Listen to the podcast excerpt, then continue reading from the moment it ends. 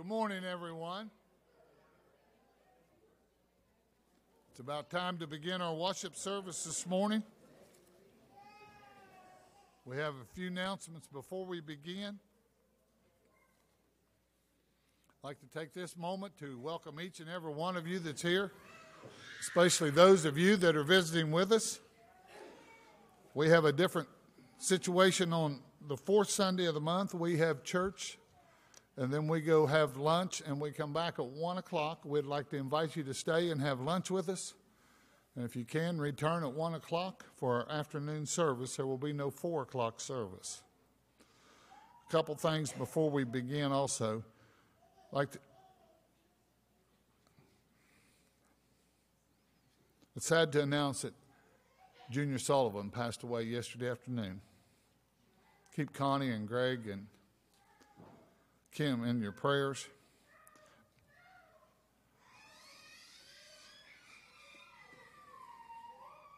Roger Pryor is in St. Mary's Hospital as of yesterday. I don't know what room number yet. Also, our children, young adult kids, high school, and chaperones are on their way back from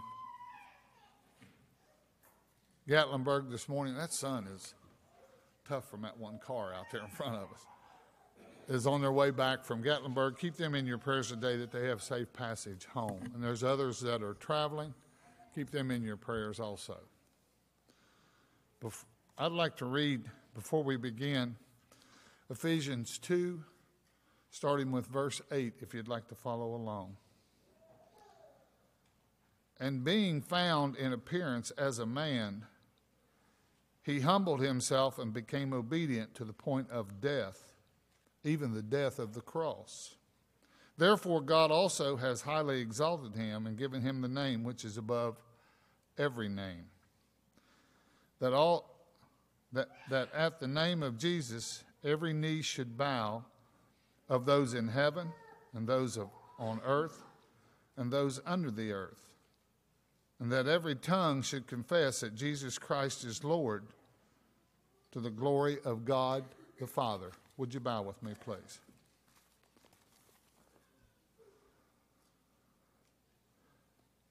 Father, we are thankful for this beautiful day of life you've given us for your Son who came and died for us. We're thankful for this opportunity that we have to come and worship you in truth. We pray, Father, that the things we do today are pleasing unto you in accordance with your will. Father, again, we ask your blessings on one of our family members that's lost a loved one. We ask that you bless the Sullivan family at the passing of Brother Junior. Give them strength. Pray that they look to you for guidance and help. We also ask that you be with Roger Pryor as he's in the hospital. Bless him. Be with our children and, and, and our chaperones as they return home from a weekend in Gatlinburg. Pray that they have safe passage. Bless our others that are traveling this day. We ask, Father, that you go with us through this worship service. Be with John as he leads us in the singing, as we surround that table, and as Chris presents us with a lesson. Forgive us. In thy son's name we pray, and amen. Would you stand for the first song, please?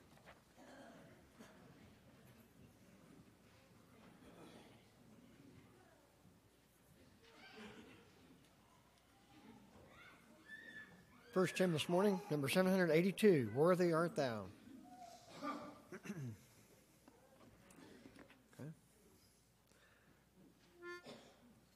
Worthy of praise Christ our Redeemer, worthy of glory, honor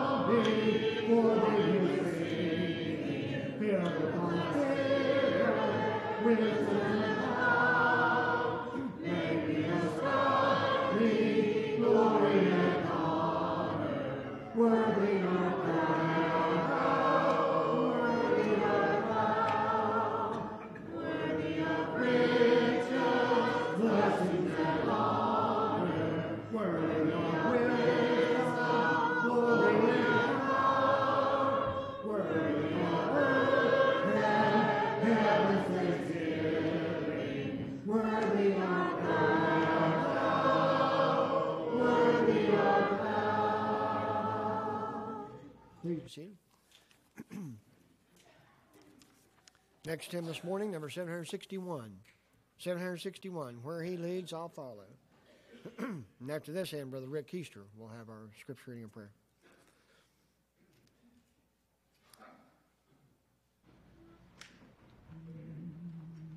Sweet are the promises, kind is the word, dearer far than any message man ever heard. Pure was the mind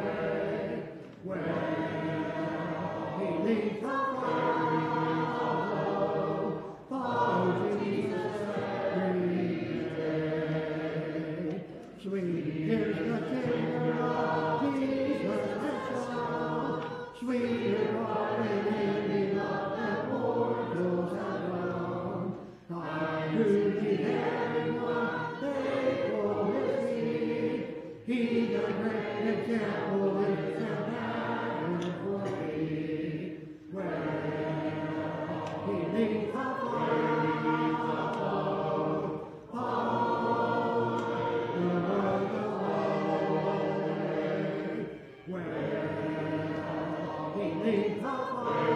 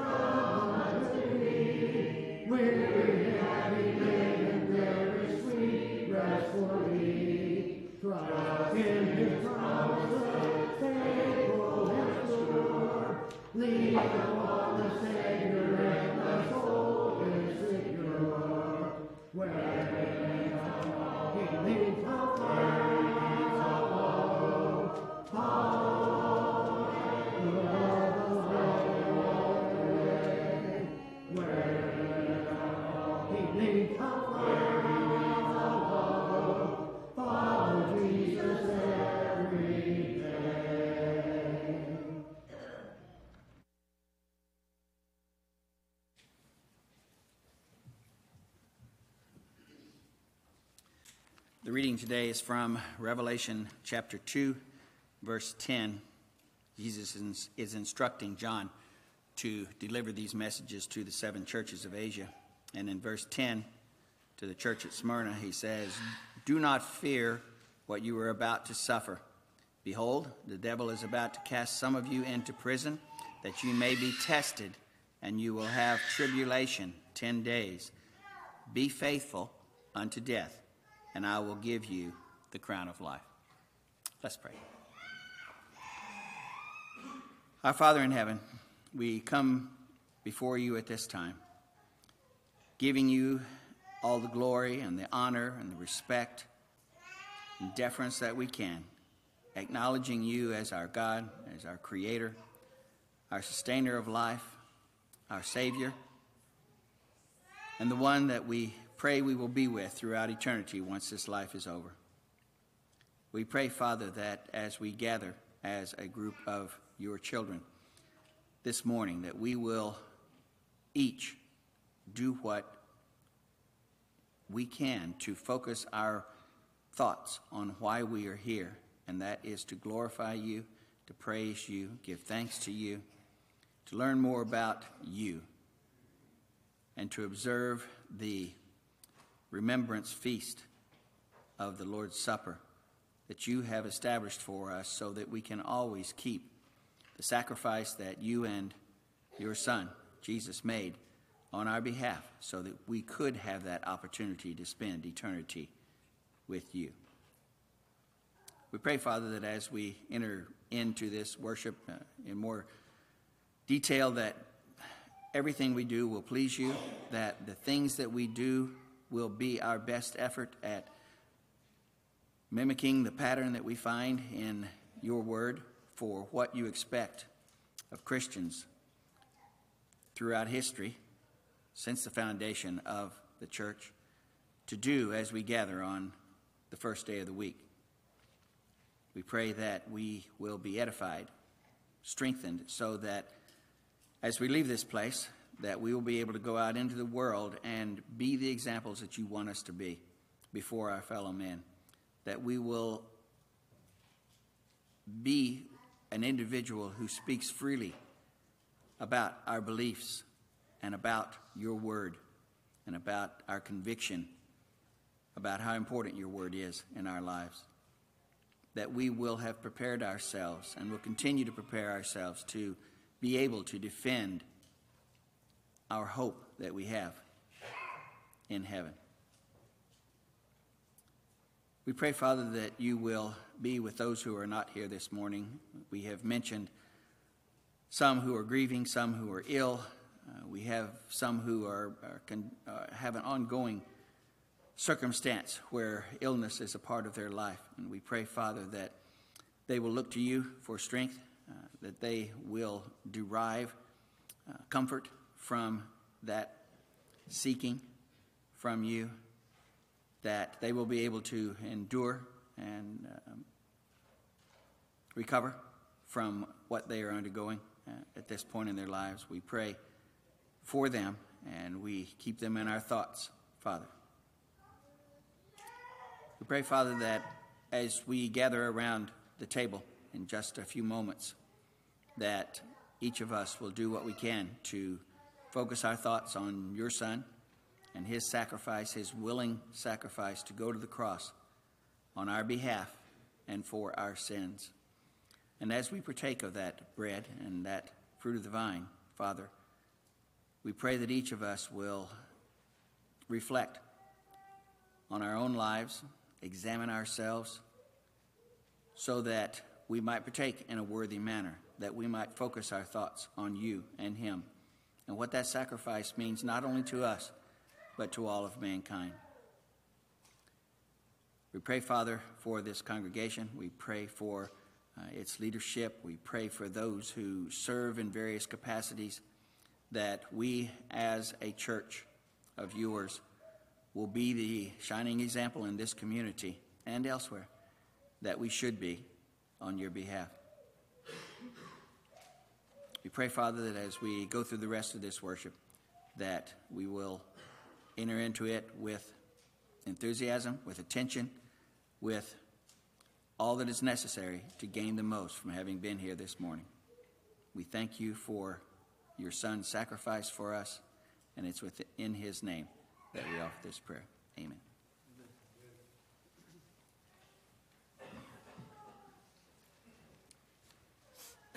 Next time this morning, number 764. 760, 764. When we meet in sweet communion.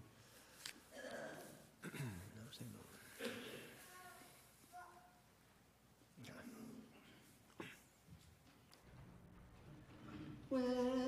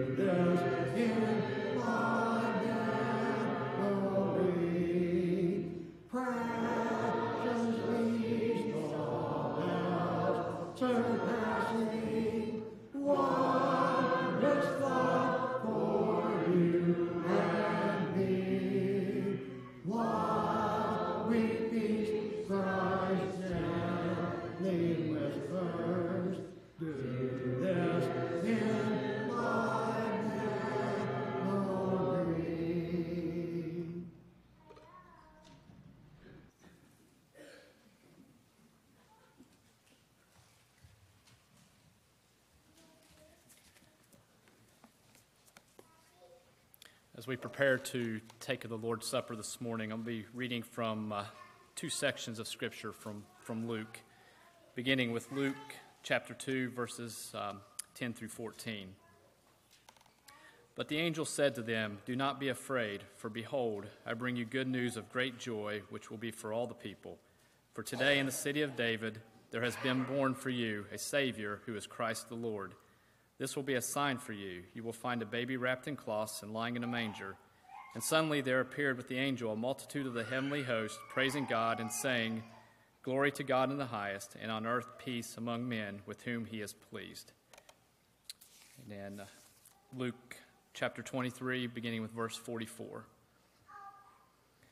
It was now about the sixth hour, and darkness fell over the whole land until the ninth hour, because the sun was obscured, and the veil of the temple was torn in two. And Jesus, crying out with a loud voice, said, Father, into your hands I commit my spirit. Having said this, he breathed his last. You know, God knew long before the prophets spoke about it in the Old Testament, long before Adam and Eve, and long before the foundation of the earth was breathed into existence, that he was going to have to send his son to save us from our sins. And from Jesus' first breath as an infant to his last breath on the cross, we see God's plan of salvation.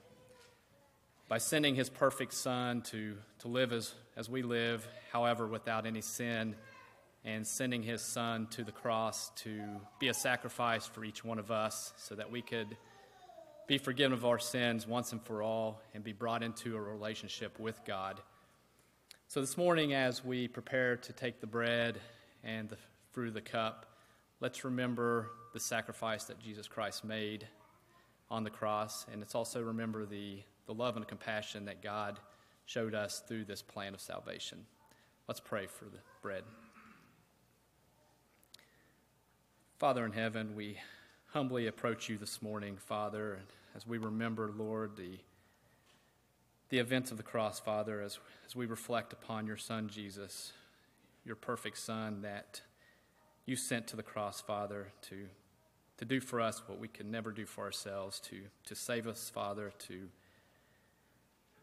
to provide a way that we could come into a, a, relationship with you, Father, to have the hope of eternal life that we now enjoy, Father, because of that sacrifice. We are so thankful for Jesus.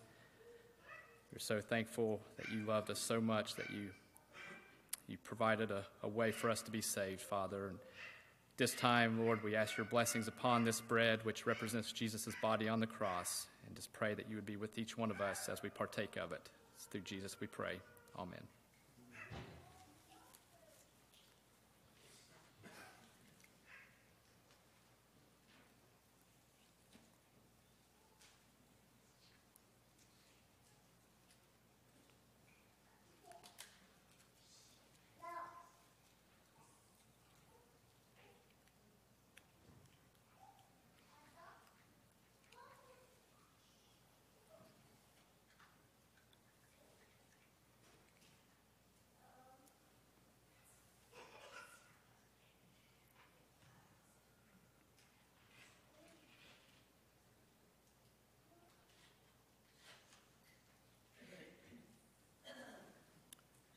Go to God again in prayer. Dear God, we come to you once again, Father, remembering the, the blood, Father, that was shed by your Son, Jesus, that now covers over our many sins, Father, and, and gives us that forgiveness and hope eternal life. We're so thankful again for your Son, Jesus, for the suffering that he endured, the blood that he shed. This time, we ask your blessings upon this fruit of the vine, which represents that blood. It's through Jesus Christ we pray. Amen.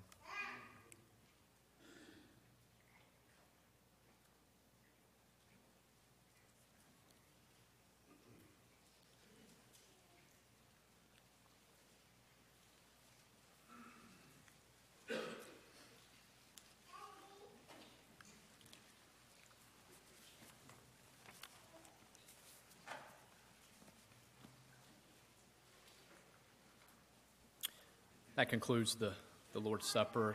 This time, uh, it's a convenient time for us to take up an offering as well. And just a reminder, we do have the two bins in the back that you can drop your offering in at your convenience. Let's go to God in prayer. Father in heaven, we come to you at this time, Lord, just thanking you for all the many blessings that you give us, Father. We are truly blessed people. We live in a truly blessed generation, Father. You've given us so much uh, from our homes and our cars and to all the uh, to beautiful building to worship you in, Father. Just so much, Father. We are truly blessed. And Father, we just ask that you would be with us uh, in our giving this morning. Pray that each one of us will, will give a, with a cheerful heart, Father, and that you will bless the funds that are collected, Lord. Pray that they are used in a manner that is consistent with, with your will, with your word, that it'll be used to, uh, to bring more people to know you, Father. And we just, uh, again, thank you for all that you do for us. As through Jesus Christ we pray. Amen.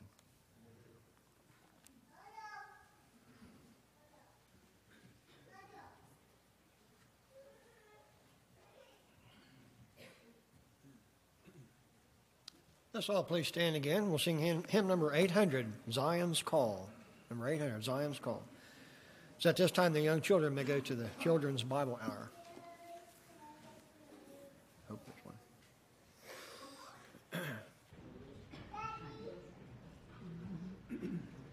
Zion's call sweetly rings over land and sea, bidding us look to lands above. While the light countless one shines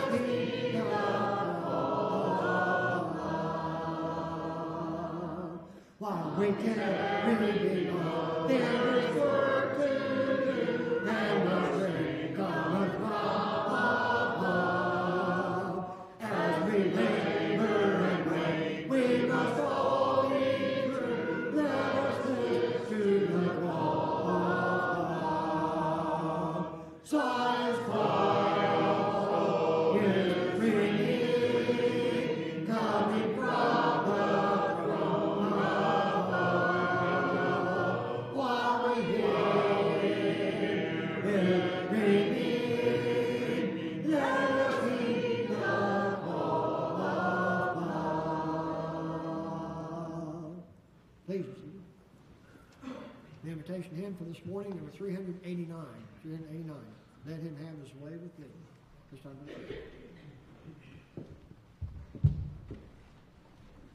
Good morning. Oops. Uh, with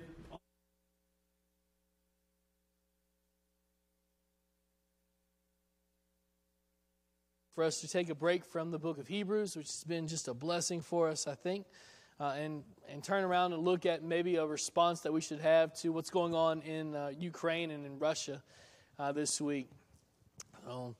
Grab your Bibles. Let's look at maybe a biblical response to to what's going on. I know there are going to be lots of questions that we interact with from uh, our friends who are not believers and our friends who are believers uh, as this conflict continues to heat up, uh, there's going to be some biblical questions. Uh, people may not know that they're biblical questions, but there are biblical answers to these questions. And so God has a say in this and, and how we should think about it and the things that we should do about it. He, he, he cares, and those things matter. And so this is not just a political question. I try to out of politics. I'm not a very political person, but I'm a Bible person. And a, a lot, most of, what we view as political questions are actually religious questions. God's got a got a say and, in how we should think and what we should be doing in some of these things. So we're going to talk about several of those questions today. We may even answer some questions that you may not have thought to ask. Uh, there's going to be some things that pop up, I think, throughout this conflict that uh, we need to be thinking through that, that maybe aren't as apparent as some of the other ones. And so I, I kind of wanted to spend some time thinking with you through it today. Again, this is a biblical matter. This is not necessarily just a political one. This this is a biblical thing, and so there's some there's going to be some intersection here uh, with biblical ideals that we, we're just going to think through. So I think uh, one of the questions you're going to hear throughout this series is going to be or one of the, one of the questions you're going to hear throughout this conflict is, well, where's God in the midst of this thing? There's so much pain. There's already been so much pain in the midst of this um, conflict. Where's God in the midst of this? Especially when you, you, you find out, uh, you think through that there, as of 2014, there are, are were more churches of Christ in Ukraine than there were in the rest of Europe combined there's a Bible Belt going on in Europe, and it's centered in Ukraine. And so you only think, why is, why is God allowing this? Why, where is He at when all this is going on? Well, quite frankly, He is where He has always been. He's reigning on His throne, sovereign over, over everything. And so, why is this happening? Well, this is what happens when you allow a superpower president when he allows sin to run rampant through his life. Finally, if you were to allow greed or power or lust or any other sin to run rampant in your life, you find similar consequences of pain and fallout. Right? We're familiar with that, yeah? When, um, when David was king over Israel and he uh, counted the people when God did not desire him to count the people. It's called a census. And when he, when he did that without God's approval, do you remember what happens? There was thousands and thousands of deaths. And in fact, David himself had to pay dearly for this particular sin.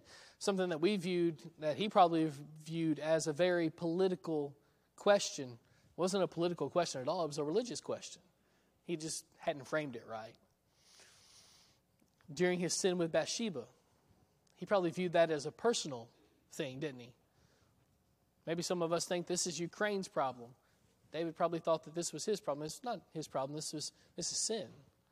And so when we allow sin to run rampant in our life, run un, unchecked, these are the kinds of consequences that we come in contact with, and, and you see that um, in, what's going on in Ukraine right now through one man's one man's sin, one man's greed, his, his ideal for power. As Christians, as God's people, He demands that we exert control over ourselves, but not just any kind of control, His control. That we view the world, that we view our actions, that we view everything through His lens, through His priorities, through the way that He would have us to live, through His kingdom. And so when we look at sin, we need to see it as something that we keep farther than arm's length away. This needs to be something that we run away from, that we get close to God and, and keep it far away. Free will is caught up in the midst of this, right? And so when you hear someone say, Well, where is God in the midst of this? Free will is the answer to that question.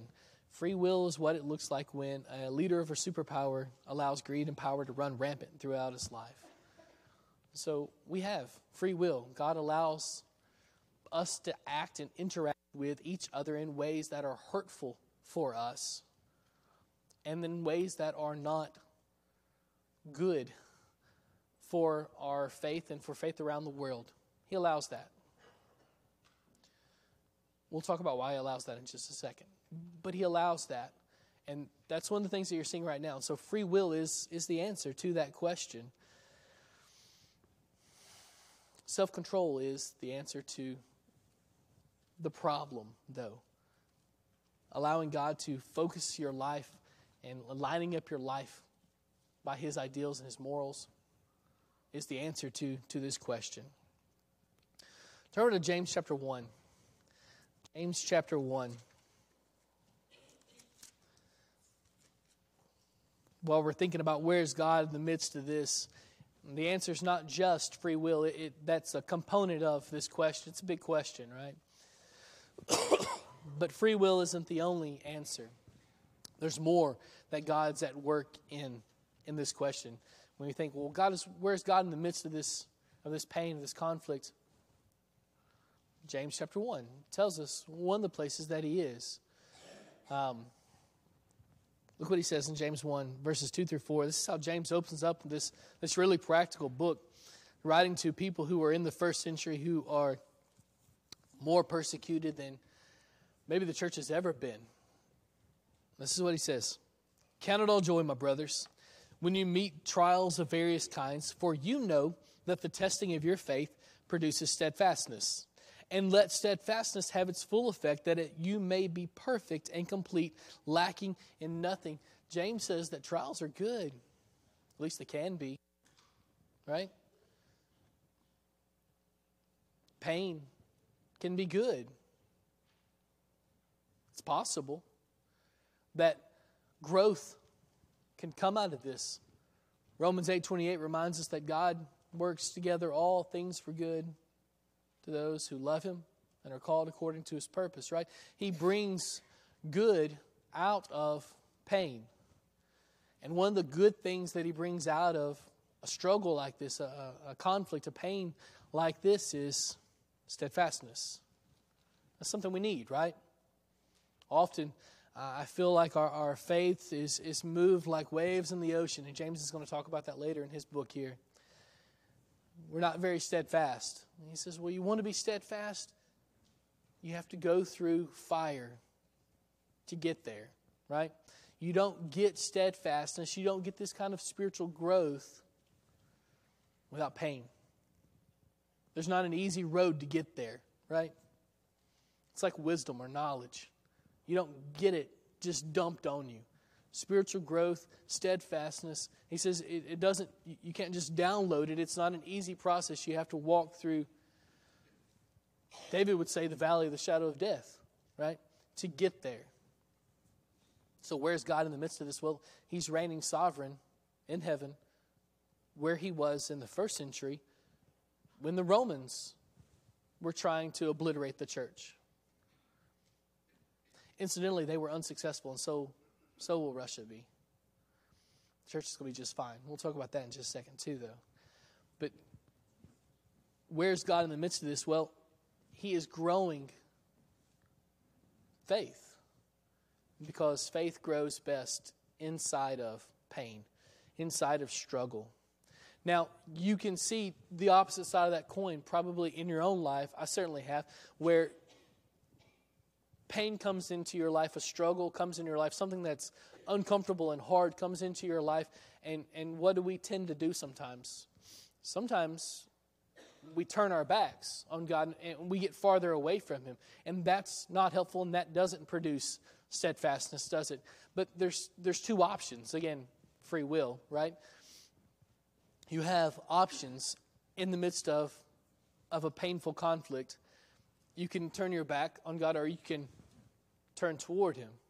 If you turn toward Him, you, you, you kind of shelter inside of Him.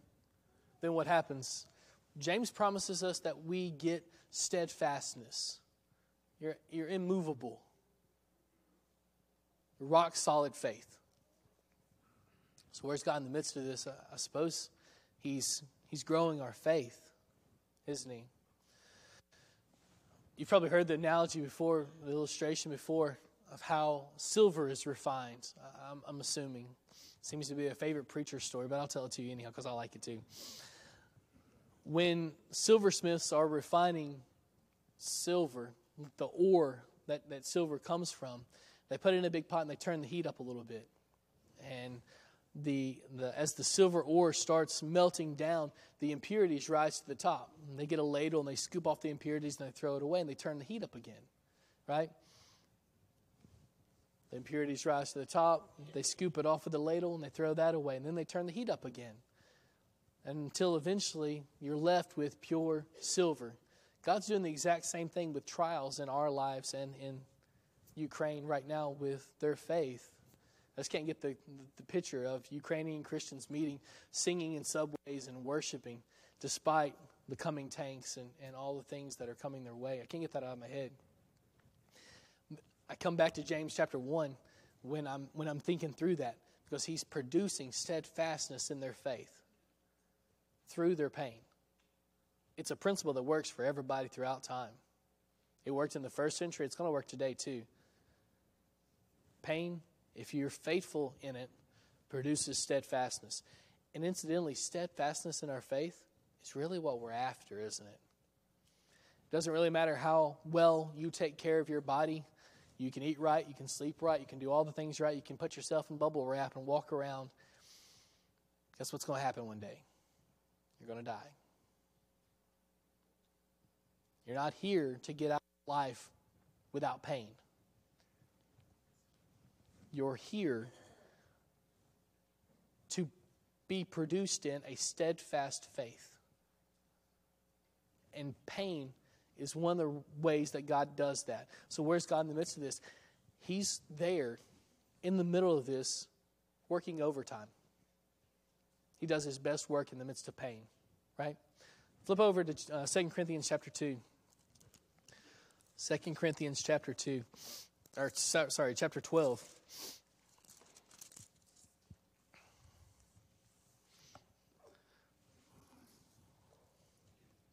Paul is concerned about this thorn in the flesh that he's had for a great many years at this point, I suppose. We don't know very much about it. We know that Paul hates it and he wants it to be rid of it. And he prays to God, in fact, three times, that God will remove this thing from him. What's, what's God's answer here in 2 Corinthians 12? My grace is made sufficient in your weakness. He works overtime in our weakness if we turn toward him, right? so that seems to be what the Ukrainian Christians are doing. At least a great many of them are turning to him in, in droves like they never have before. And there's a lesson there for us as well. When we come in contact with a painful situation that is hard and a situation that we don't want to be in, and we wonder where God is in the midst of this, He's working overtime. He's pulling a double shift. He's doing more in the midst of the pain than He even does in good times. He's producing in you a steadfast faith, which is the goal of Christianity, isn't it? We're not going to get out of life alive. Pain produces in us something that He can use for His glory and something that's good for us. So, not all pain is bad. It depends on what you do with it, doesn't it? Not all hard things are bad. It depends on what you do with it. Of course, none of us want to be in a difficult situation. Some of us are. That's life. It happens, doesn't it? It's not what we want. And certainly, you pray to have it alleviated, like Paul does here. But every now and then, God will say, My grace is made perfect in your weakness. I'm producing in you a steadfast faith, so unmovable, so that when the next storm comes, you'll be much more ready to take it on, head on, because your faith has grown to this extent. When Paul was in Lystra, this uh, uh, this city on, along his first missionary journey. If you've never heard this story, this this story is one of my favorites of Paul's. Uh, so he comes to the city in Lystra. He starts preaching. People are coming to faith, but the Jewish element there in that city does not like what Paul is preaching, and that's kind of a status quo for them. They don't enjoy that uh, that he preaches Christ like this, and that people are coming, especially leaving Judaism and coming to Christ. And so they take Paul out by force. They grab him, they carry him outside of the city, they put him in a hole, and they throw rocks at him until he's dead. Do you know this story? It's really incredible, right? Go back through and read Acts. They all leave. They think they've killed him.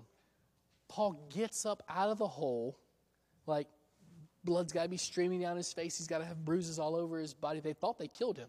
This is the typical way to kill people in ancient Israel. They thought they had done the job. Paul gets up out of the hole, climbs up out of the hole, and what does he do? He walks right back into the city. This guy's faith, his pain, had produced in him apparently steadfastness, hadn't it? This isn't the first time we meet Paul. He's already a mature Christian by that point. When the storm came, he had already been so faithful in previous storms that his faith was steadfast and he wasn't going to allow anything to move him. That's the glory, I suppose, of pain. It can do that. God can use it to do that in us. So, where's God in the midst of this? He's, he's working overtime in the midst of this situation. Turn over to uh, Matthew chapter 16. Matthew chapter 16. My, my first thought every time, it doesn't matter where the conflict happens, it's more poignant, I suppose, in Ukraine because there's so many churches there that uh, we're aware of, and people there that uh, several of us know even. I've done mission trips over there and things like that. Um, you know, it's kind of funny. There's six degrees of separation, and in the church there's like two or three degrees of separation. So you know somebody who knows somebody very well who lives in Ukraine and is struggling right now. And you, you can see that on Facebook pretty clearly, I suppose. But uh, whenever things like this happen, my first thought is, well, how's how's the church doing? You know, what's what's going on with the church? Are they are they standing strong? What's going on? And I'm reminded, of course, of Matthew chapter 16, right after um, Peter's incredible pronouncement of who Jesus is. In verse 18, Jesus said, Jesus says this, and I tell you, you are Peter, and on this rock I will build my church. On Peter's confession that Jesus is the Christ, that's the that's the bedrock statement Jesus is after there. On this rock I will build my church, and the gates of hell shall not prevail against it. So, how's the church going to be? How's the church doing? Well, the church is going to be just fine. Well, how do you know? There's, there's a lot of people over there that are struggling. I get it. I, I hurt for them. Church is going to be just fine because Jesus said it's going to be just fine because He's in control of it and He's going to protect it. Let me show you one more illustration of this. Revelation chapter 12. Revelation chapter 12. I don't teach very much from Revelation because it takes so much uh, to get behind the symbols to get to the point of what we're trying to say, but I want you to see this picture. Revelation chapter 12. I'll start in verse 1. I'm going to read a couple verses here. And you just kind of find the symbol, and we'll talk, we'll talk about it when we get done reading. Revelation chapter 12, verse 1. And a great sign appeared in heaven a woman clothed with the sun, with the moon under her feet, and on her head a crown of 12 stars. She was pregnant and was crying out in birth pains and the agony of giving birth. And another sign appeared in heaven. Behold, a great red dragon with seven heads and ten horns, and on his head seven diadems. So who's the dragon? Satan's the dragon, right? Every time in, in the Old Test, or every time in Revelation, he's referred to as the dragon. He's talking about Satan. So then we got to figure out who the woman is, right? So if you're thinking about it, uh, but she's pregnant. Uh, his tail, in verse 4, his tail swept down a third of the stars of heaven and cast them to the earth. And the dragon stood before the woman who was about to give birth, so that when she bore her child, he might devour it. So he wants to kill the child that this woman is going to, to give. Verse 5 She gave birth to a male child, so we know it's a boy. And he gets even more specific one who is to rule all the nations with a rod of iron.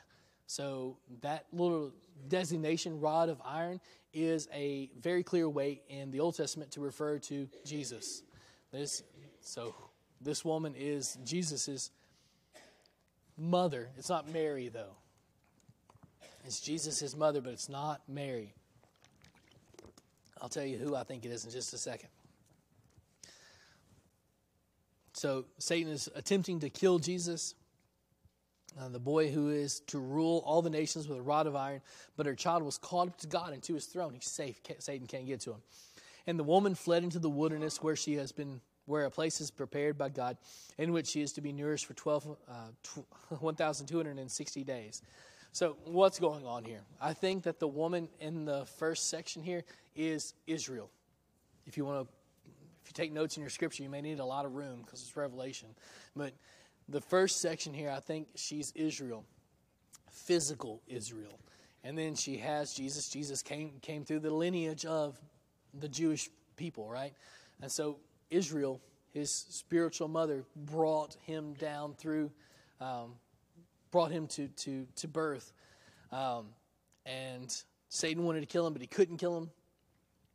Jesus went back up to God after the resurrection. And now, when he's talking about the woman was nourished for 1260 days, he switched. It's no longer physical Israel, but it's spiritual Israel. He's talking about the church now. And so he's nourishing the church, he's kept her safe. It's the same thought you find in Matthew 16, verse 18. It's just a, a more poignant picture, I, I suppose, in, in Revelation chapter 12. So I wanted to tie those two thoughts in your head together today. God will take care of his church. Satan will not is not allowed to overcome her. Now, can you walk away from the church? Absolutely. Can you walk away from God? Yes. People have done that. We know that. That'll happen there too. That'll happen in Ukraine too. In fact, it's, it's happened over the last five or seven years. When times get hard, we know that sometimes people turn away, but sometimes people turn toward God too, right? But as a whole, Satan's not allowed to take over the church. He can't hurt her not in any substantial way. At least God will not allow it. If you doubt that, go back and do your history a little bit. In the first century, Rome was the most visceral attacker of Christianity. Rome hated the church, and Rome, the empire, tried to obliterate the church. The church grew more in the first century under Rome's persecution, maybe than it ever has. Because pain produces steadfastness, right? You see how these two thoughts are connected? Rome wasn't successful, and Russia's not going to be successful either. The fourth thing I want you to think about is where's God in the midst of this is it's incumbent upon us to do what we can to help. It's Ukraine. I'm not saying go to Ukraine and fight. I'm saying if you're not hurting for these people, something's going on with your heart that you might want to take a look into. If there's something going on there. 1 Peter chapter 5. Flip over there real quick. 1 Peter chapter 5. Let's start in verse 8.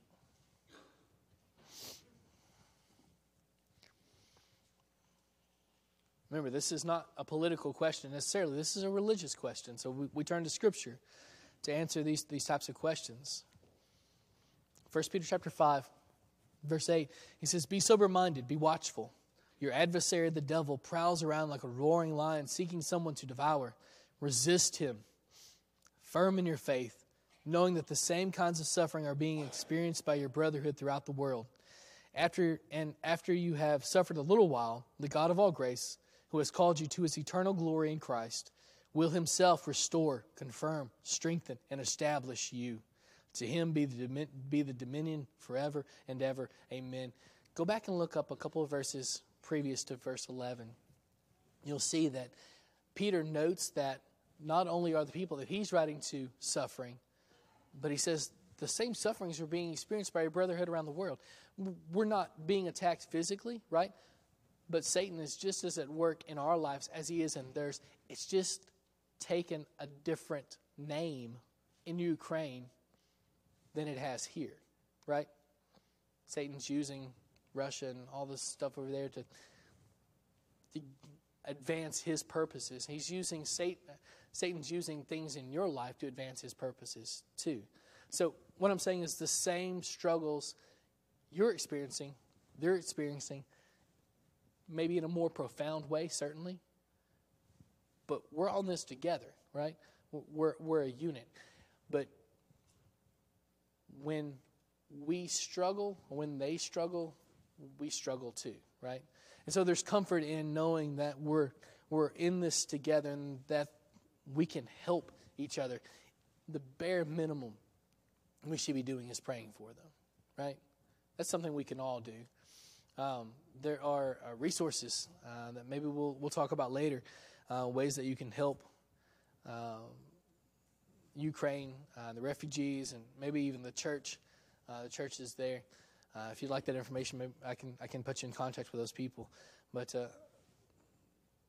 it's incumbent upon us to help in whatever way we can.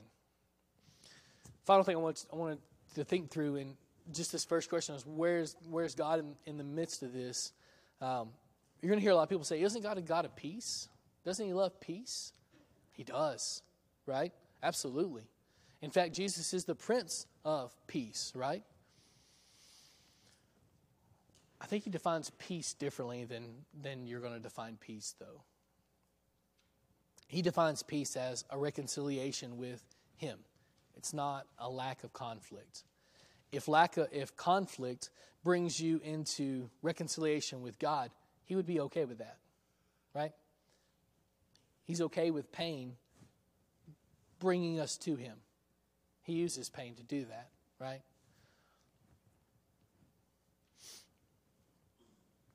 So he is a God of peace, but he is focused on reconciliation with you. That's, that's his goal. His goal is not a lack of conflict, it's, it's reconciliation with himself.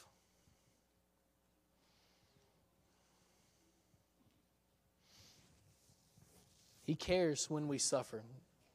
The Bible teaches us that time and time again. He cares when we suffer, but wars seem to be a consequence of being human and insisting on our own way and getting demanding our own way. And so when you hear someone blame this conflict on God, you can remind them a couple things. People have free will.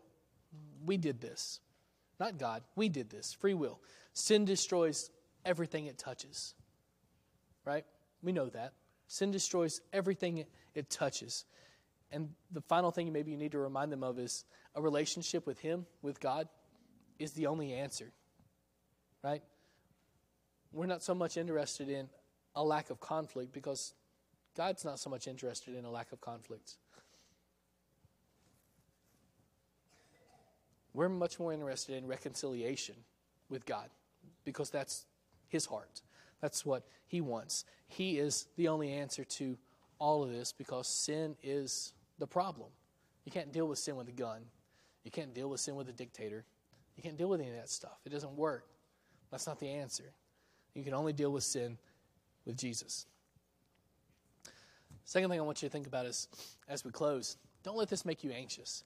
Um, we've already heard a little bit of talk about this being the largest land assault since World War II. And if you kind of steep yourself in, excuse me, if you kind of steep yourself in the news cycle, what happens? I know my mind just gets more and more frantic. I, I jump to the worst possible scenarios. But if you steep yourself in the Word of God, what happens? I find myself being more and more resolute. I think often when a conflict like this or a, a, major event in the world happens like this, we just run to what, whatever your favorite news channel is. I don't think that's the right answer. Well, why not? Because this isn't a political question. This is a Bible question. And so you, you go to Scripture, you go to the one who knows the answers to all these questions. So don't allow this to make you make you anxious. You dive back into Scripture and allow Him to comfort you. Final thing I want to talk about, just in our final few minutes here, is there's going to be a lot of strong opinions uh, about how this war should be handled. Don't don't buy into the idea that politics takes precedence over your religion. Sometimes we like to play armchair president, don't we? Uh, you're welcome to your opinion. All the way up until the point your opinion starts distracting from Jesus' cause. So you can have your opinion, right? I can have my opinion. Opinions are fine. All the way up until the point that it starts distracting from Jesus' cause. So if you're playing armchair president on Facebook or Twitter or Instagram or any other social networks out there, I'll let you in on a little secret. I think it's probably true. Um, President Biden doesn't read your account. uh, Vladimir Putin doesn't read your account. But who does read your account? Some of your friends and some of your family members who either need encouragement, who need a Christian worldview on this thing, on this topic, Maybe some people who are asking some of these similar questions, they're going to be reading your account. They'll be reading your posts. And if what we post distracts them or pushes them farther away from the cause of Christ, we've done damage to the kingdom. So be about what you post. For us as Christians, as people who live in this world, um, as you post, make sure that everything you say has been prayerfully mulled over for a bit to make sure it's not a bad idea. I want to leave you this with this verse from James. Keep on turning to James during stuff like this because it's so practical. This is what he says in James 1, verse 19. I think it's a good thought for us to live through or to live by uh, during times like this. Uh, James 1:19, he says, "Know this, my beloved brothers, let everyone be quick to quick to hear, slow to speak, and slow to anger." All right? Quick to hear. Hear out other people. Listen to their opinions. Slow to speak. Sometimes we put our foot in our mouth, don't we? Sometimes we're like Peter. We got a, a foot-shaped mouth. Uh, a foot-shaped mouth. We need to be slow to speak. We also need to be slow to anger. Well, why? Keep reading, right? Verse 20. For the anger of man does not produce the righteousness of God. When you get mad, nine times out of ten, nine and a half, 9.9 times out of ten, it's not producing God's righteousness. Therefore, put away all filthiness and rampant wickedness, and receive with meekness the implanted word which is able to save your souls. Let's be very careful as we think through and try to help the people around us as well as ourselves work through the biblical ramifications of something like this. Don't allow it to make you anxious. But also think, mull over prayerfully for a long time before you, you post something or say something. Because if we're detracting from the cause of Christ over a war, we've done damage to a kingdom that we need. We've done damage to a kingdom that is unassailable and that is not at our charge. We're part of it, but we're not in control of it. And so we need to think before we, we, we say or before we post. As we think about trying to think through stuff like this in a biblical worldview, uh, in a biblical manner, we automatically come back to Christ, don't we? Because He changes everything. It's impossible to look at anything, this conflict or anything else in our world, through His eyes without allowing Him to transform your heart. It, it just doesn't work. He only does that through the power of baptism. You have your sins washed away. You're added to his family. And then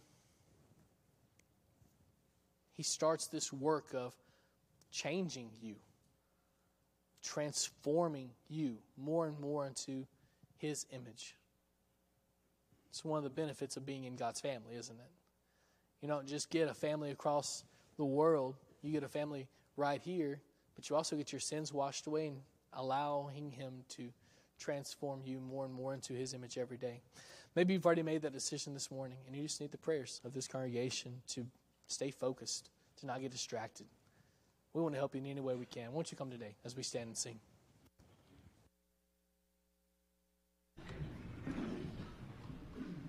Would you live for Jesus and be always and good? Would you walk within, within the narrow? Would you help him bear your burden, carry all your load? Let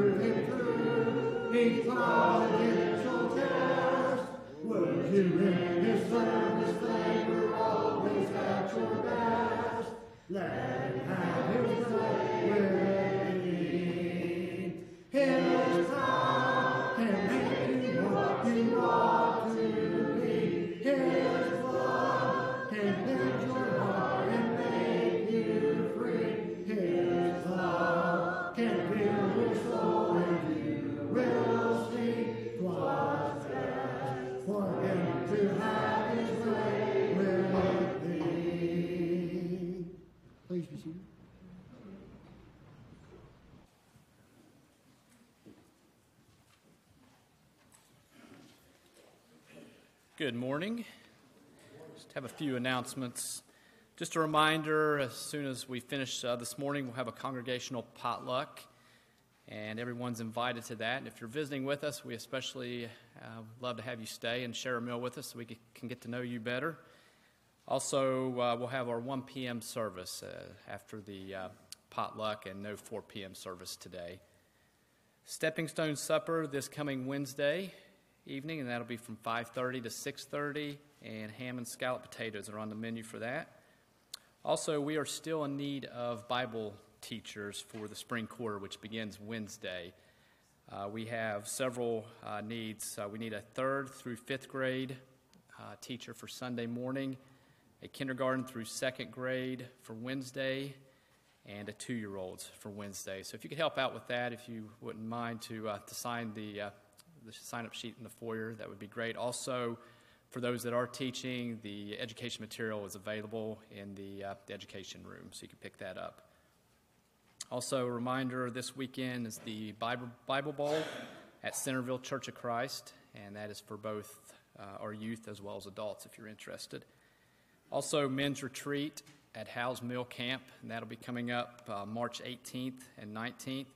And if you could, uh, if you plan on attending, if you could sign up uh, again on the uh, uh, sheet on the foyer on, the foyer board uh, by March 13th, so we can just get a head count for that and, and make preparations.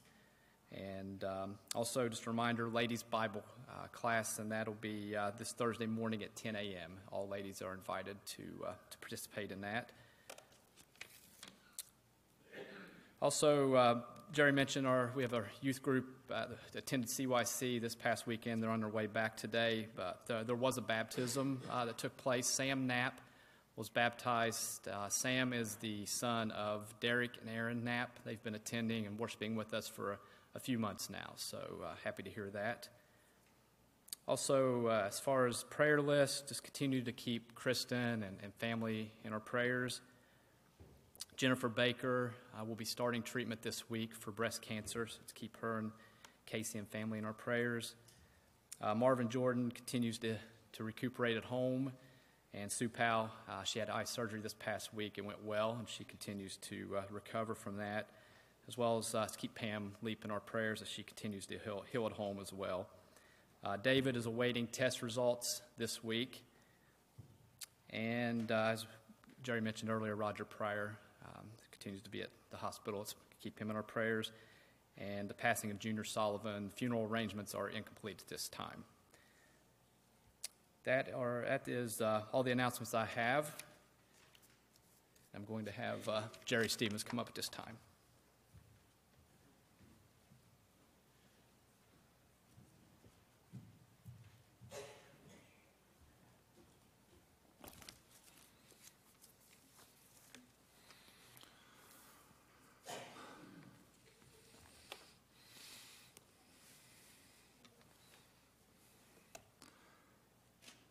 A couple of weeks ago, the elders presented two men to the congregation for the appointment of deacon for the church here at Rome. Dickie Parker, his wife Tanya,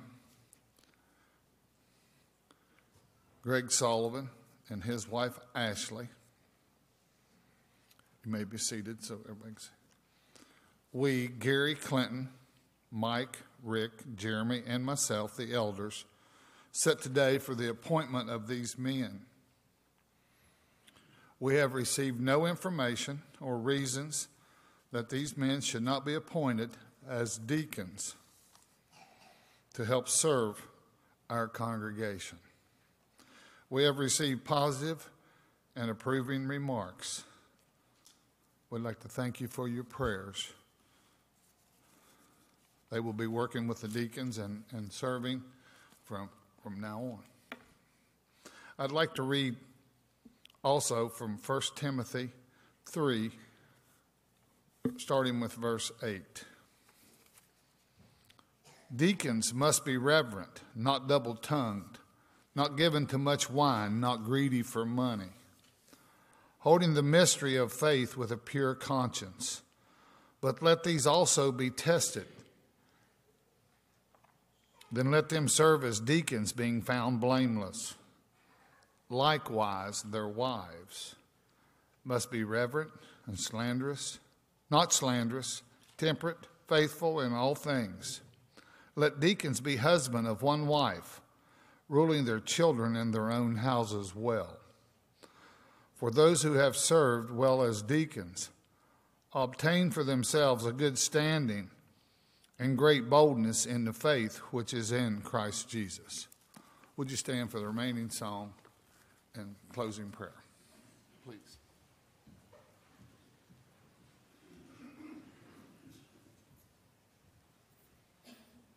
Number 660, there is a habitation. After this hymn, Brother Joe Galloway will lead us in prayer. We'll sing the first two verses. There is a habitation built by the living God for all of every nation